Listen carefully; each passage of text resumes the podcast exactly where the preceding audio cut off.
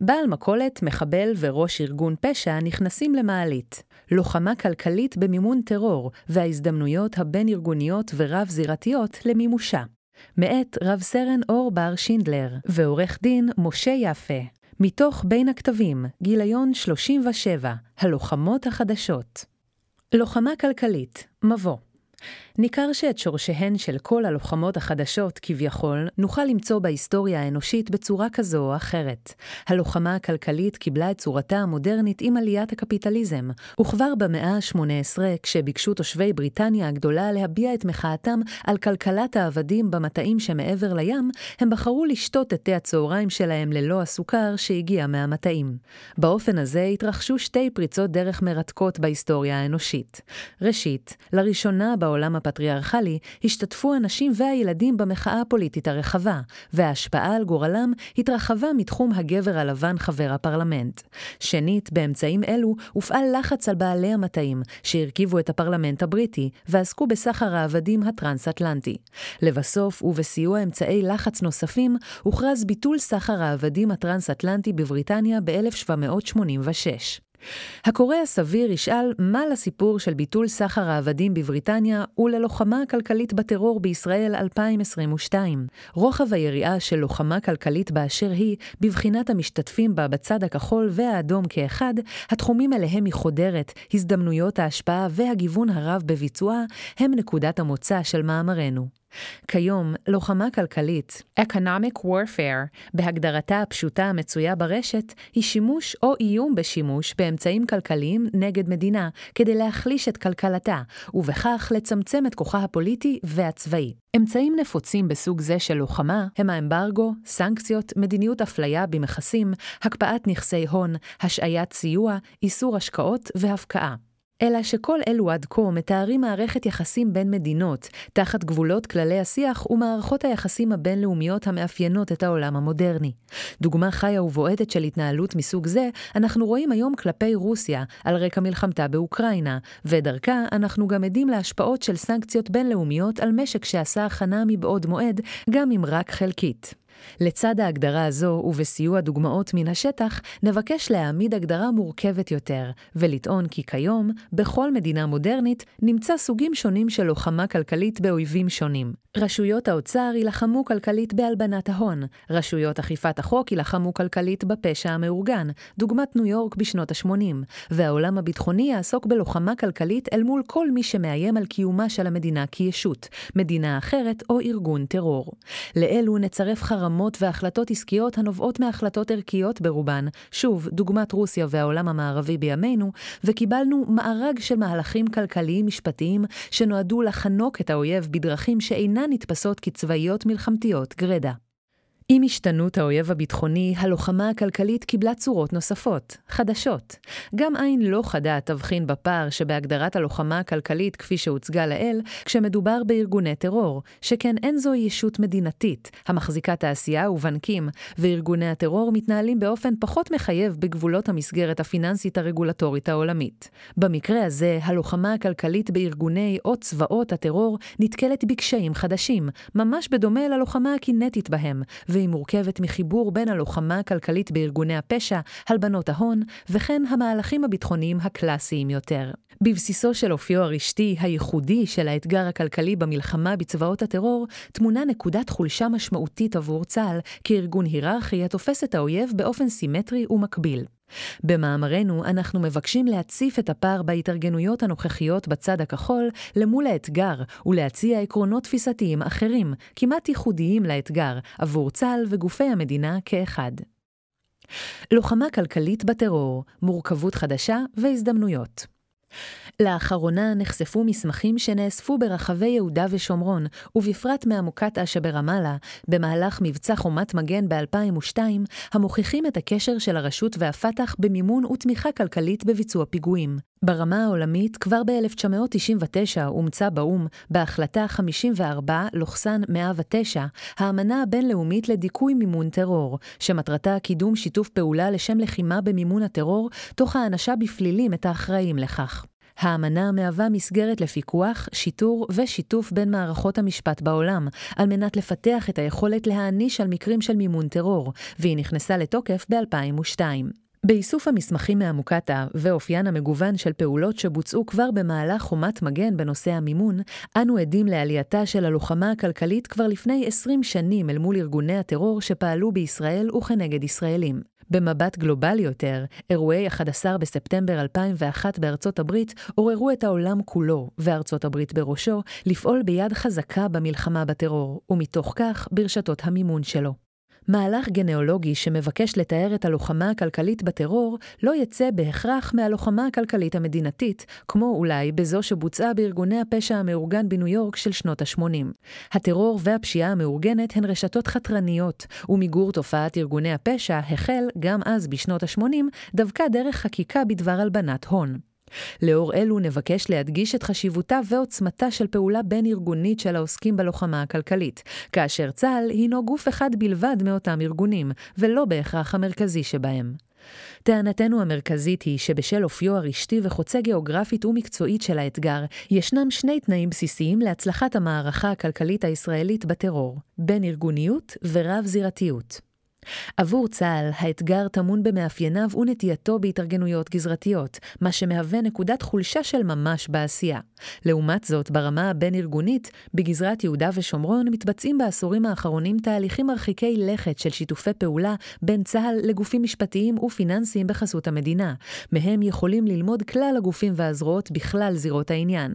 אלו הצבאיים, הפיננסיים והמשפטיים כאחד, ומתוך כך להעצים את האפקטיביות של המערכה הכלכלית הישראלית בטרור פי כמה.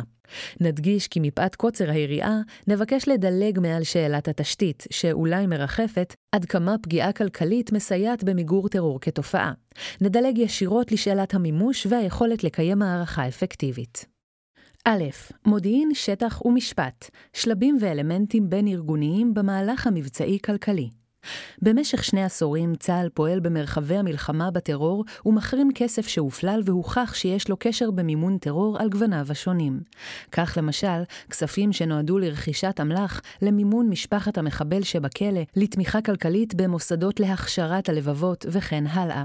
לאורך השנים השתכללו היעדים, וכבר בחורף 2004 אנחנו עדים לפשיטות צה"ל על בנקים ברמאללה, המהווים חלק פעיל ומודע ברשת העברת הכספים ליהודה ושומרון, לארגונים והפעילים השונים. הקושי הראייתי-משפטי מול יעדים אלו, חלפנים במקרה הזה, הביא ב-2004 לאכזבה מבצעית, כאשר מדינת ישראל נאלצה לדון באפשרות להחזיר את 38 מיליון השקלים שהוחרמו. אלא שמ-2006, ובמיוחד בימים אלה, ניכרת התפתחות משמעותית בתחום, אשר משקפת את המעבר מהעצים, מוטבי הכספים של חמאס למשל, או אולי הפרט שבקצה השרשרת, אל היער, הרשת הפיננסית הרחבה, החורגת גבולות גיאוגרפיים של יהודה, שומרון ועזה, ומחייבת פעולה במעגלים אזוריים ובינלאומיים. לכל התפתחות מבצעית הניבטת מבין דפי החדשות משמעויות במספר אלמנטים, המודיעיני, המבצעי והמשפטי. מחד, אלו משקפים את סוגי הארגונים שידם במערכה הכלכלית, אך מאידך, רלוונטיים לכל ארגון שעוסק בתחום באופן פרטני, בין המחקר וההוכחה לפעולת ההחרמה או מניעה, ועד לערכאה המשפטית המאשרת. המשמעויות בכל תחום שונות במעט זו מזו בזירות השונות, אך העקרונות בהחלט מאפשרים למידה הדדית חשובה מניסיון שנצבר בכל סוג של החרמה או מניעה כלכלית. מטרת הפרק היא להציג את המורכבות המטריציונית שבקיומה של מערכה כלכלית כנגד מימון טרור. נבקש להדגיש את המהלכים הזהים בין כלל הארגונים העוסקים בה, לצד המומחיות המובהקת של כל אחד מהם, ומכאן לשקף את פוטנציאל הלמידה וקפיצת המדרגה האפשריים בתחום. נתייחס למספר מקרי מבחן ותקדימים שנוצרו לאורך השנים, ופעמים רבות המקרה של יהודה ושומרון יהווה מקרה בוחן מרכזי יותר, פשוט בשל הניסיון שנצבר במחוזות אלו, והיותו מקרה בוחן, לתפיסתנו, עבור המערכה הכלכלית והאופן שנכון לקיימה באופן בין-ארגוני. על אף הייחודיות שבגזרת יהודה ושומרון, נמשיך ונדגיש את הפוטנציאל ורלוונטיות הלמידה בין גזרות העניין השונות, ובהמשך, את הצורך בהרחבה לרב-זירתיות. ראשית, מבחינה מודיעינית. הפללה מודיעינית איכותית היא תנאי להצלחה, בדומה לכל יעד ומערכה שנגדיר לעצמנו. מבחינה זו, המודיעין נדרש לתת מענה במישור האסטרטגי, האופרטיבי והטקטי. הטקטי יספק תמיכה לפעולה עצמה, איפה הכסף בפועל, וכפי שנראה בהמשך, לשאלות אלו יהיה בהמשך משקל מכריע באופן הביצוע המבצעי ובערכאה המשפטית. האופרטיבי יתייחס לתשתית, דרכי העברת הכסף, והסיפור שיוכיח שהכסף שנתפס בפועל אמור היה לשרת טרור. במקרה הזה יידרשו גורמי המודיעין לדיסציפלינות מעולם המשפט והכלכלה, ובמקרים רבים מחקרם יתחיל ויזלוג מבחינה גיאוגרפית. ולבסוף, האסטרטגי, שיתייחס לארגון הטרור בכללותו, תפקידו ומקומו של הכסף המדובר בו. שלב זה מהותי בשלבי הערכאות המשפטיות, ומה שנראה בעיני גופים ביטחוניים, פנים או חוץ, לעתים כזניח, יכול להשפיע על המהלך כולו בסופה של השרשרת. כך או כך, שלושת הרמות המודיעיניות מחייבות שיתופי פעולה בין ארגוניים שונים, והסתכלות גיאוגרפית אחרת לגמרי. ככל שהמחקר המודיעיני מעמיק בלמידת הרשת הפיננסית המאפשרת טרור, כך הוא הופך לרב-זירתי ובין-ארגוני יותר. היכולת להפליל משרד חלפנות ביהודה ושומרון, למשל, נמצאת פעמים רבות בשותפיו לפעילות בעזה, בלבנון או בירדן, וגם ההפך, היכולת לפגוע מבצעית בתשתית הכלכלית של חמאס עזה, נמצאת דווקא ביהודה ושומרון, מתוך הבנה שרשות המטבע הפלסטיני נמצאת בה, ופועלת מסמכות הרשות הפלסטינית, או בכלל בטורקיה, למול בעלי העסקים ובכירי חמאס רבים הפועלים ממנה ודרך התשתיות הפיננסיות שלה. זאת עוד מבלי לסבך את התמונה במעגל נוסף, ולהוסיף את ישראל עצמה כגורם בשרשרת, מעברי הגבול המנוהלים על ידי רשות המיסים, הבנקים וכן הלאה. מבחינה זו, מבנה צה"ל אל מול פיקודים מרחביים נפרדים, ובתוך כך השמירה על המידור הזירתי, מקשה על העיסוק ברשת הפיננסית העולמית המאפשרת מימון טרור, בין אם זה מגיע ממשמרות המהפכה, איראן, חיזבאללה, לבנון או חמאס עזה.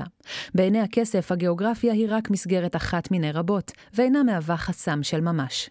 אם כן, כיצד צה"ל יכול להתנהל מול אויב מבוזר ומרושת כזה? סוגיה זו בולטת עוד יותר בחלוקת העבודה בין אגף המודיעין בצה"ל לארגוני המודיעין במשרד הביטחון, שב"כ ומוסד, וקל וחומר בגופים אחרים של המדינה, כגון הרשות לאיסור הלבנת הון ומימון טרור, הפועלת תחת משרד המשפטים ומהווה את הרשות הלאומית למודיעין פיננסי, המטה הלאומי ללוחמה כלכלית בטרור, להלן עיקרה המט"ל, הפועל תחת משרד הביטחון, וכמובן רשות המיסים, הפועלת תחת משרד האוצר ומהווה גורם מודיעיני בפני עצמה. כל אלו רלוונטיים בשלב זה לתהליך איסוף המודיעין ועיבודו לכדי הפללה עבור כלל הדרגים, תלוי יעד, ומציפים באופן בולט יותר, לצד הצורך ברב-זירתיות, גם את הצורך בבין-ארגוניות ואינטרדיסציפלינריות אצל הקמן הכלכלי. הקמן הסביר בכלל הגופים שהוזכרו, בין אם אלו מדינתיים או צבאיים, בהגיעו לחומר הגולמי או אפילו כבר בדרישות האיסוף, נדרש להבין במסמכים ומונחים פיננסיים, עולמות היבוא והסחר, וכן בפוטנציאל הראייתי ובאופרציות האפשריות בעיני מערכת המשפט. שנית, השפעת ההתפתחויות במאפייני הלוחמה הכלכלית מגיעות כמובן גם לתחום המבצעי בשלב הביצוע. גם במקרה הזה ההשפעה באה לידי ביטוי ברמות האופרטיביות השונות ובארגונים השונים. ביהודה ושומרון יהא זה צה"ל, ובמסגרתו הדרג הטקטי-מערכתי, שמתמודד עם ביצוע מסוג זה של לוחמה, אוגדת איו"ש. לעומתו, בגזרות כמו לבנון ואיראן, ואפילו עזה לעתים, יהא זה דרג מערכתי אסטרטגי, לעתים בכלל אזרחי ואף מדיני שידרש לביצוע. בדרג הטקטי-מערכתי השתנו והשתכללו לאורך השנים הפעולות אליהן נשלח הכוח, וככל שהצורך והמודיעין התבססו, כך הצורך לחבר את הכוח למשימה גבר. לדוגמה, ביהודה ושומרון, פעמים רבות מגיע הכוח לבית של מבוקש השוהה בעצמו בכלא הישראלי, אלא שמשפחתו קיבלה קצבת עידוד מחמאס על בסיס פעולותיו בטרור הפלסטיני. בבית ניכר עוני וקושי, והכוח נדרש לבצע חיפוש באישון לילה. בתוך אלו האתגר המבצעי והחיבור למשימה מהווים מכשול בפני עצמו.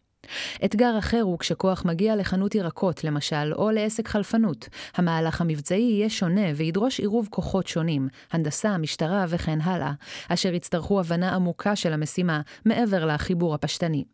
במקרים כאלו, פעמים רבות בעלי העסק טוענים מול הכוח בשטח שהכסף והרכוש שהוחרם נרכשו בעמל לגיטימי, וכאן באים לידי ביטוי מושגים משפטיים שהכוח לא מודע להם, דוגמת הלכת העירוב, בה נעסוק בהמשך. ומה לגבי החרמת רכבים שווי ערך לכסף שהתקבל? פעולות מסוג זה מעלות דילמות נוספות וקשיים מבצעיים אחרים. בכל פעולה כזו, מפקד אוגדת איו"ש נדרש לתפור חבילה מבצעית אחרת, שתאפשר החרמה מבלי לפגוע ברכוש, שמירה על חיי החיילים שבשטח, וכן שמירה על מקורות המידע וכללי המשפט ליום שאחרי. לשם כך התחדדו ההנחיות לאורך השנים, ומה שבעשורים קודמים היה נהוג, דוגמת החרמת רכוש מטלטלין כשווה ערך, טלוויזיות וכולי, כיום לא נהוג יותר. דוגמה נוספת היא נוהג להימצאות שוטר והמינהל האזרחי בכל פשיטה על יעד מסוג זה, על מנת לשמור על ההפרדה בין חיילי צה"ל והנגיעה בכסף מבחינה ערכית. בזירות אחרות, רחוקות יותר, האתגר המבצעי שונה במהותו. ממגע ישיר ובלתי אמצעי עם האויב, הדרג המבצעי פועל בממדים אחרים, הקינטי, סבר, המשפטי גרדה וכן הלאה.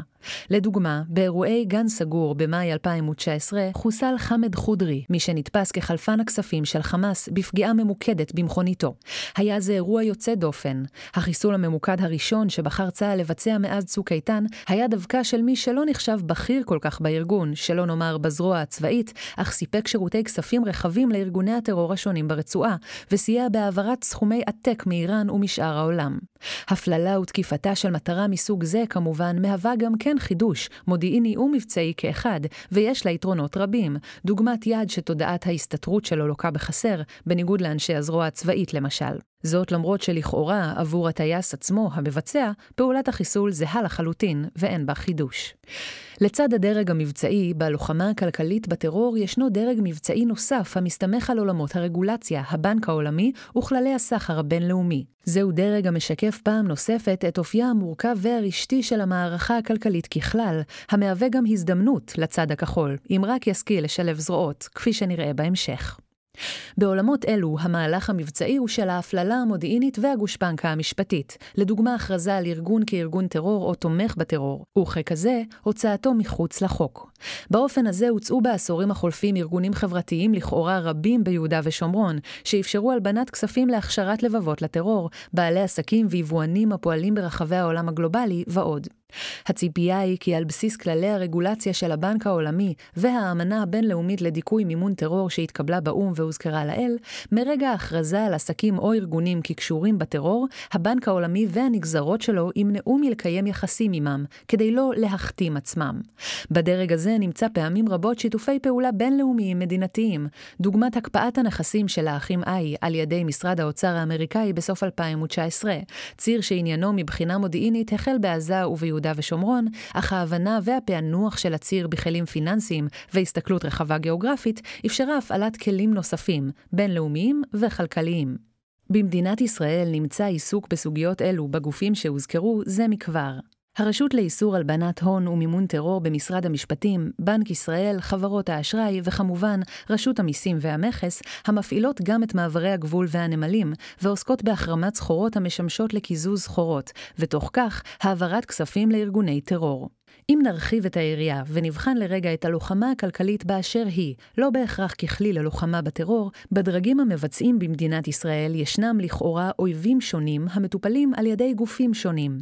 המלחמה בפשע המאורגן, המתבססת על חוקי איסור הלבנת הון וחוק מאבק בארגוני פשיעה, ומתקיימת במסגרת המשרד לביטחון פנים בעיקרה, והמלחמה בהלבנת ההון, המתקיימת בין היתר בבנקים, חברות האשראי ובעולמות הסחר והיבוא, ועל בסיס גופים של משרד האוצר ומשרד משרד המשפטים.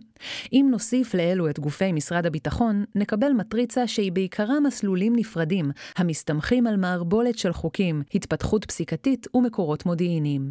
כולם מבקשים להכריע אויב דרך צינור הנשימה שלו, הכסף, אך פוטנציאל הפספוס שלנו בדרך פעולה נפרדת כזו גדול.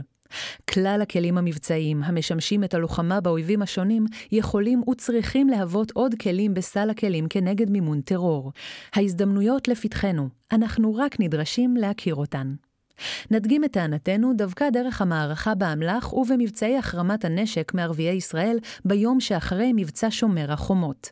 מה שהיה מוכר לצה"ל מימים ימימה בגזרת יהודה ושומרון, תהליכים מבצעיים שהיו בגדר בט"ש, פגשו את משטרת ישראל והשב"כ בהפתעה יחסית, כשבמבצע שומר החומות, הנשק, שנתפס עד אז כעניין פלילי בעיקרו בקרב ערביי ישראל, פתאום הופנה כלפי גורמים ביטחוניים בהפרעות הסדר שבשטחי ישראל. אנחנו נדרשים להבין שלאויב היחיד צבעים שונים ודרכי פעולה רבות מספור במסלולים הכלכליים. עלינו למצוא את הדרך לגשר על הדיסציפלינות, לחבר בין הארגונים בצד הכחול, כדי לאתר נקודות עיוורון ולממש את מירב ההזדמנויות שהעולם המשפטי ממשיך ומספק עבורנו. סוגיה זו מביאה אותנו לעסוק באלמנט השלישי שבלוחמה הכלכלית, הסוגיה המשפטית.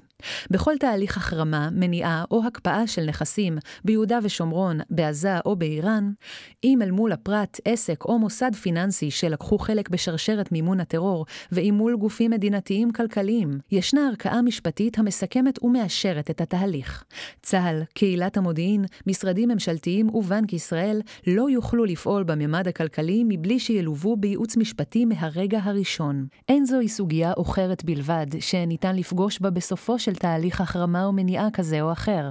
כי אם נפעל באופן הזה, ניאלץ להחזיר נכסים ולפצות מחבלים באחוז ניכר, ואז יתקיים האפקט ההפוך ממלחמה בטרור. מדינת ישראל תיתפס בחולשתה, והרווח יהא לאויב. לוחמה כלכלית ולוחמה משפטית שלובות זו בזו, והן מתבססות על מספר חקיקות ותשתיות עליהן נרצה לדון בהרחבה במאמר זה. אך החשובה בשלב זה היא ההבנה כי בערכאה המשפטית הכל פתוח לדיון מחודש. איכות ההפללה המודיעינית, אופן הביצוע על ידי הכוח המבצעי, תקדימים משפטיים שנקבעו ועוד. ב. הלוחמה המשפטית, מאחורי הקלעים של הפעולה הכלכלית. בעשורים האחרונים ההיבט המשפטי הפך לחלק משמעותי ביותר בקבלת החלטות מבצעיות מכל סוג. מאחורי כמעט כל מבצע צבאי מתקיימת מערכת משפטית שלמה, אשר בוחנת ומלווה את המהלכים באופן שוטף. קשה להכביר במילים על החשיבות הרבה לכך שחיילים וקצינים, כמו גם עמילי מכס, פקידי בנק ובעלי עסקים, יכירו ויבינו את הנדבך המשפטי, אשר מתרחש מאחורי הקלעים. זאת על מנת ליצור מערכת מסונכרנת שפועלת באופן אחיד. תפקיד. במקרה של הלוחמה הכלכלית, אי-ידיעה או חוסר הבנה גורמים לא אחת לביטול הליך החרמת כספי טרור לחלוטין ולהשבת הכספים לפעילי הטרור. סוגיה זו בלבד מחזקת את החשיבות הבין-ארגונית במערכה מסוג זה, בתוך צה"ל ומחוצה לו. ניתן להשוות את היחס בין החיילים והקצינים בשטח לייעוץ המשפטי ליחסי המשטרה והפרקליטות. ברור לכל כי שוטר מוכרח להכיר היטב את החוק ואת התהליך הפרוצדורלי אותו יעבור התיק בפרקליטות ובבית המשפט. באופן זה ידע השוטר כיצד עליו לפעול במדויק וללא תקלות טכניות שיפגעו בהליך בשלב מאוחר יותר. כך למשל, שוטר אשר לא מודיע לעצור על זכויותיו, עלול להביא לביטול הרשעתו של אותו חשוד, אף אם הוא אשם, רק בשל הטעות הפרוצדורלית. לצערנו, אנו נתקלים בשגיאות דומות, אשר מתרחשות באופן קבוע בהחרמת כספי הטרור, בשל חוסר ידיעה של הכוח המבצעי הצבאי. זוהי דוגמה נוספת בה הפקת לקחים ולמידה בין-ארגונית תאפשר צמצום טעויות ומניעת פגמים בהליך.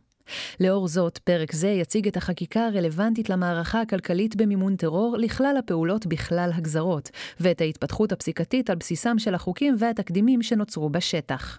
מעבר להיות הפרק אינפורמטיבי בעיקרו, הוא מבקש לצייר תהליך של התפתחות והזדמנויות הנוצרות בעולם המשפטי חדשות לבקרים, למול תקדימים מבצעיים שמאפשרים התפתחות ושיח בין-ארגוני המשקף צרכים והזדמנויות, ולצידן, פתרונות. כלים משפטיים ללוחמה בכספי טרור, חקיקה. חוק המאבק בטרור. ב-1 בנובמבר 2016 נכנס לתוקפו חוק המאבק בטרור.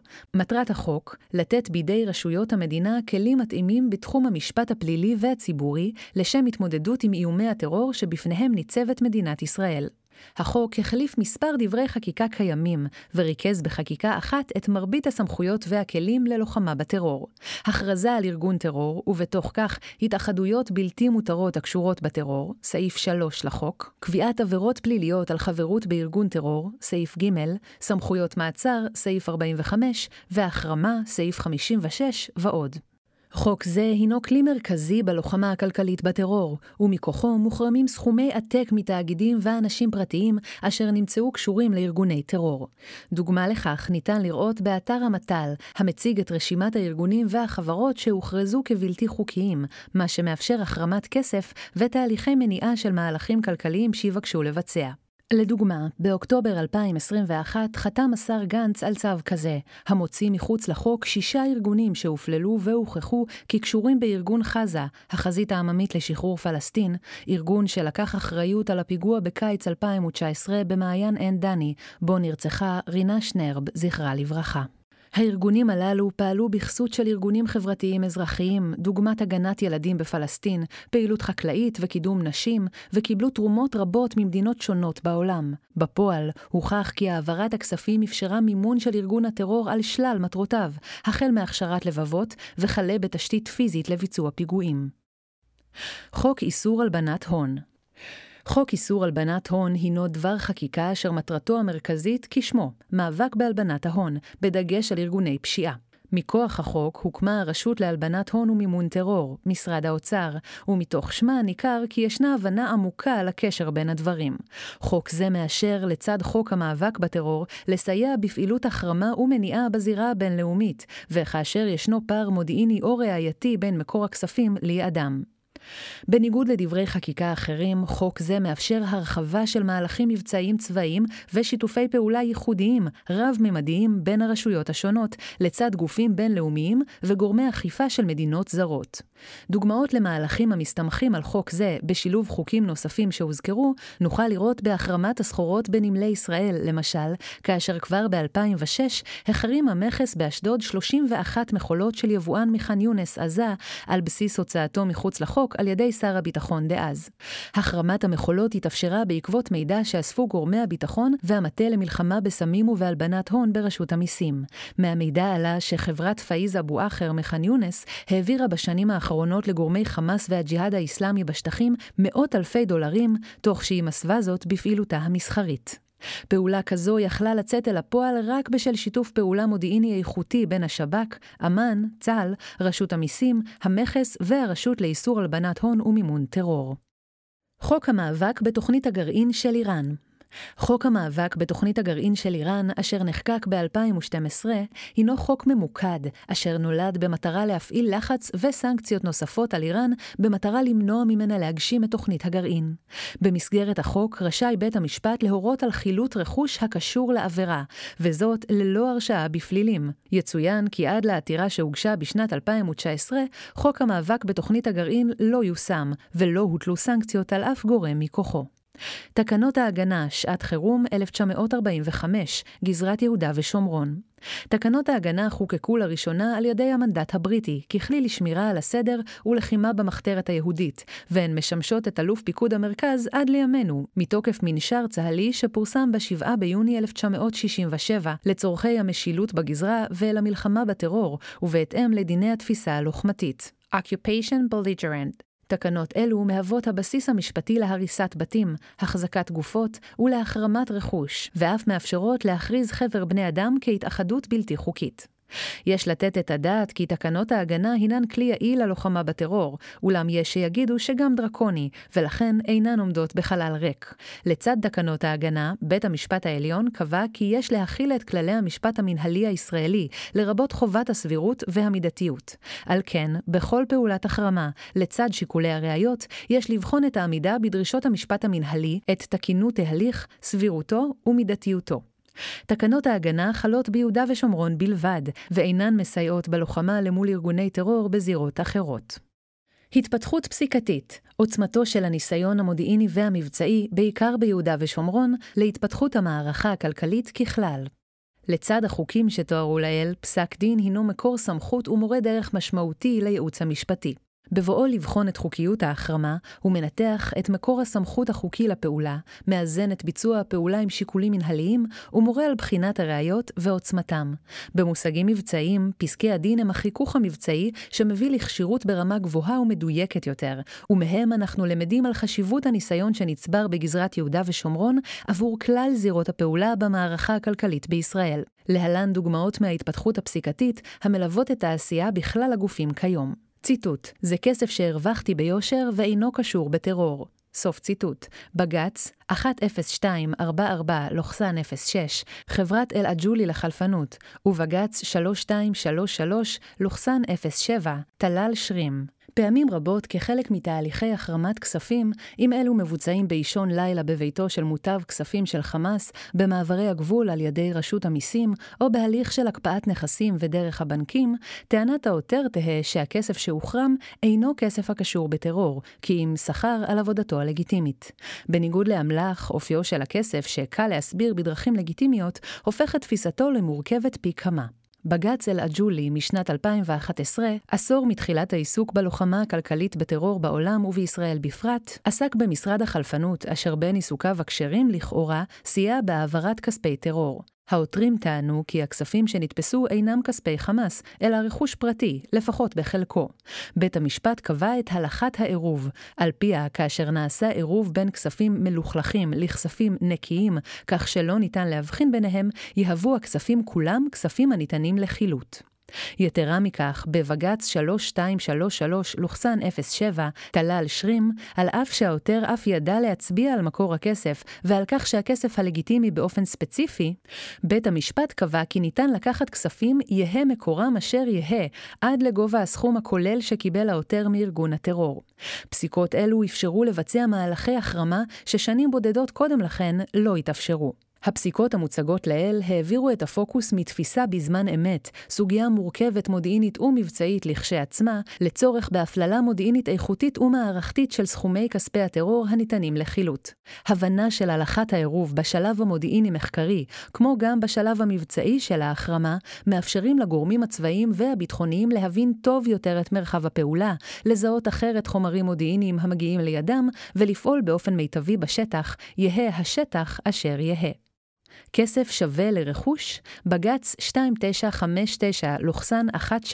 נאפז אל-שוואמרה. פעמים רבות, במיוחד באיו"ש, לא נמצא כסף מזומן בזירה. לא לחינם, תחת הביטוי לוחמה כלכלית, נמצא עיסוק נרחב בנכסים ופעולות מגוונות המשפיעות על היכולת לבצע פעילות כלכלית. עיין ערך הסנקציות האמריקאיות על רוסיה בימינו. בג"ץ 2959/17, נאפז אל-שוואמרה, משנת 2017, עוסק בשאלה האם ניתן להחרים רכוש ששווה לכסף, אותו קיבל פעיל הטרור מארגון הטרור. במקרה זה תפסו כוחות הביטחון את רכבו של העותר כתחליף לכספים שקיבל. בית המשפט קבע כי בסמכות אלוף פיקוד המרכז, המושל הצבאי, להורות על החרמת רכוש כשווה ערך לכספים שקיבל. עם זאת, יש להפעיל את הסמכות בכפוף לשיקולי סבירות ומידתיות. פסק דין זה מחדד פעם נוספת כי הליך ההחרמה אינו כפוף לדיני הראיות הפליליים, ורף ההוכחה החל במשפט הפלילי. מדובר בהליך מנהלי, אשר רשאי להתבסס על תשתית ראייתית סבירה וחסויה, וזה משנה את חוקי המשחק עבור ההפללה המודיעינית. עולה השאלה, מה לגבי החרמות מסוג זה בנמלי הארץ שלא בתחומי איו"ש? ערעור עתירה מנהלית 1851-18, שר הביטחון נגד דיסקל 1971 בע"מ, אשר עסק ברכוש שבאמצעותו הועבר או הוסתר רכוש של ארגון טרור. קבעו שופטי העליון כי סמכותו של שר הביטחון, מכוח חוק המאבק בטרור, מאפשרת לשר להחרים הן את הרכוש הקשור לטרור, והן את הרכוש האזרחי, אשר סייע בהסתרת הרכוש האסור. פסיקה מסוג זה אפשרה החרמת רכוש בסדרי גודל משמעותיים יותר מאלו מתבצעים ביהודה ושומרון באופן יומיומי, ומתוך כך פגיעה משמעותית יותר בארגון הטרור שמאחורי העסקה. ג. לכסף אין זירה גיאוגרפית, על אופייה של המערכה הכלכלית נגד הטרור ביחס לאויב הצבאי, ומה צה"ל צריך ללמוד מכל זה. לאורך מאמרנו ביקשנו לשקף ולדייק את הפערים, או אולי ההזדמנויות הבין-ארגוניות שבבסיסה של ניהול מערכה כלכלית אפקטיבית במימון הטרור. לצד אלו, ההבנה כי לכסף אין זירה גיאוגרפית מוגדרת, בדומה לארגון צבאי היררכי, נמצאת בליבה של ההבנה המקצועית בדרכי הפעולה ואופייה של רשת פיננסית, תהליכי רגולציה וכן הלאה. ניכר כי הדיסציפלינה הכלכלית והמשפטית במדינת ישראל מכירה ברוחב היריעה, וסיפקה לעצמה לאורך השנים גשרים לפעול, דוגמת האמנה לדיכוי מימון טרור. אך בצה"ל, לעומת זאת, ישנו פער ארגוני לפעולה מיטבית. מקרה הבוחן של איו"ש לאורך 20 שנים של מערכה כלכלית מעצים את תהליכי הלמידה הנדרשים בשלושת הרגליים, המודיעינית, המבצעית והמשפטית, עבור כלל זירות העניין והגופים העוסקים במלאכה. באופן ישיר יותר עבור צה"ל, ומתוך הבנת המבנה הארגוני בחלוקה לפיקודים מרחביים ואגפים מקצועיים נפרדים, שלכולם חלק בדבר, הפרקליטות הצבאית, מפקדת זרוע היבשה, חיל האוויר ואגף המודיעין, אנחנו מבקשים להדגיש את שינוי התפיסה העקרוני הנדרש מצה"ל כדי להיות אפקטיבי ורלוונטי עבור המערכה הכלכלית. הבנה מודיעינית רחבה של צירי העבודה של חלפנים, החוקים המגבילים אותם, התשתית עליה הם מסתמכים ורשויות המטבע אליהן הם מחויבים, תביא בהכרח להבנה שחיסול חלפן אחד, דוגמת חמד חודרי ב-2019, אינו שווה ערך לחיסול מוחמד ג'אברי, מפקד הזרוע הצבאית של חמאס, בפתיחתו של מבצע עמוד ענן ב-2012, או חיסול אבו אל-עטה, מפקד החטיבה הצפונית בג'יהאד האיסלאמי בעזה ב-2019. לא נטען חלילה שאין ערך לחיסול מסוג זה, והאמת היא שעם מותו של חודרי, חמאס נדרש לאושש את צירי העברת הכספים שלו במשך זמן מה. אבל חשוב להבין את מורכבות רשת החלפנים וצירי העברות הכספים, ואת הפריסה המאוד רחבה שלה ברחבי העולם הגלובלי, כדי להבין שפגיעה אמיתית בארגון תבוא לידי ביטוי בפגיעה במספר חוליות ברשת בו זמנית, ולא בהסתכלות היררכית על הכסף כמתנהל כמו ארגון צבאי. חשיפה של רשתות כאלו תמיד תדרוש עבודה בין ארגונית ורב-זירתית, בתוך צה"ל ומחוצה לו יחד. הכסף שמגיע לפעיל ביהודה ושומרון עבר כנראה דרך עזה או ירדן, ואולי הגיע במקור ממשמרות המהפכה באיראן, או אפילו מארגון פסאודו-חברתי שמרכזו באירופה. בדרך כדי להטמימו, או נכון יותר, להלבינו, סיכוי סביר שעבר במדינות נוספות בעולם ודרך סוחרים ועסקים לגיטימיים לכאורה, ופה ישחק תפקיד משפטי מידת מודעותם של המיוחסים לפעולה. במקרים כאלו צה"ל נדרש למקורות הידע והכלים המבצעיים שברשות הרשות לאיסור הלבנת הון ומימון טרור, רשות המיסים והמכס, הבנק העולמי וכן הלאה. גם את שלב ההחרמה ייתכן ולא יוכל צה"ל עצמו לבצע, כי אם זאת תתרחש בנמלי ישראל, תהא זו רשות המיסים או בכלל משטרת ישראל שיפעלו אל מול היעד. אך לצה"ל היכולת יוצאת הדופן לחבר את כל אלו יחד סביב שולחן אחד, לספק מחקר והפללה איכותיים פי כמה, ולפעול במערכה הכלכלית למיגור הטרור. התרבות הארגונית הצה"לית מהווה במקרה זה פער. כיום, מי שיחשף הקמן הלבנוני לחומר גולמי רלוונטי בגזרתו, הוא יפנה לגורמים המוכרים לו, עולמות הסבר ב-8200, או במקרה הטוב יותר, ארגוני המודיעין מחוץ לצה"ל. הקמן הלבנוני, כמו גם הקמן האיראני, לא יפנו לחבריהם העוסקים בעזה או איו"ש לבחינת פעולה רב-זירתית אפקטיבית, וגם לא לגורמי הרשות לאיסור הלבנת הון ומימון טרור, או אפילו למט"ל במשרד הביטחון, להמשך גיבוש מענה מבצעי מיטבי. הקמן הכלכלי יוגדר כזירתי, ויספק מענה למול ארגון טרור ספציפי, לרוב באופן עיוור וללא בחינה מערכתית אסטרטגית, רב-דיסציפלינרית ורב-זירתית של הצירים וההזדמנויות. צה"ל עדיין חושב במונחים של אויב צבאי, גזרתי, שנמצא באחריותו הבלעדית ורק בכוחו לעצור אותו. ובכך נדרשת קפיצת מדרגה אקספוזנציאלית בבניין הכוח הצה"לי למערכה כלכלית אפקטיבית בטרור. כיצד ניתן לבצע את זו? ראשית, בהחלטה מודעת והסרת חסמים. בהמשך, בהתארגנות פיזית של ממש.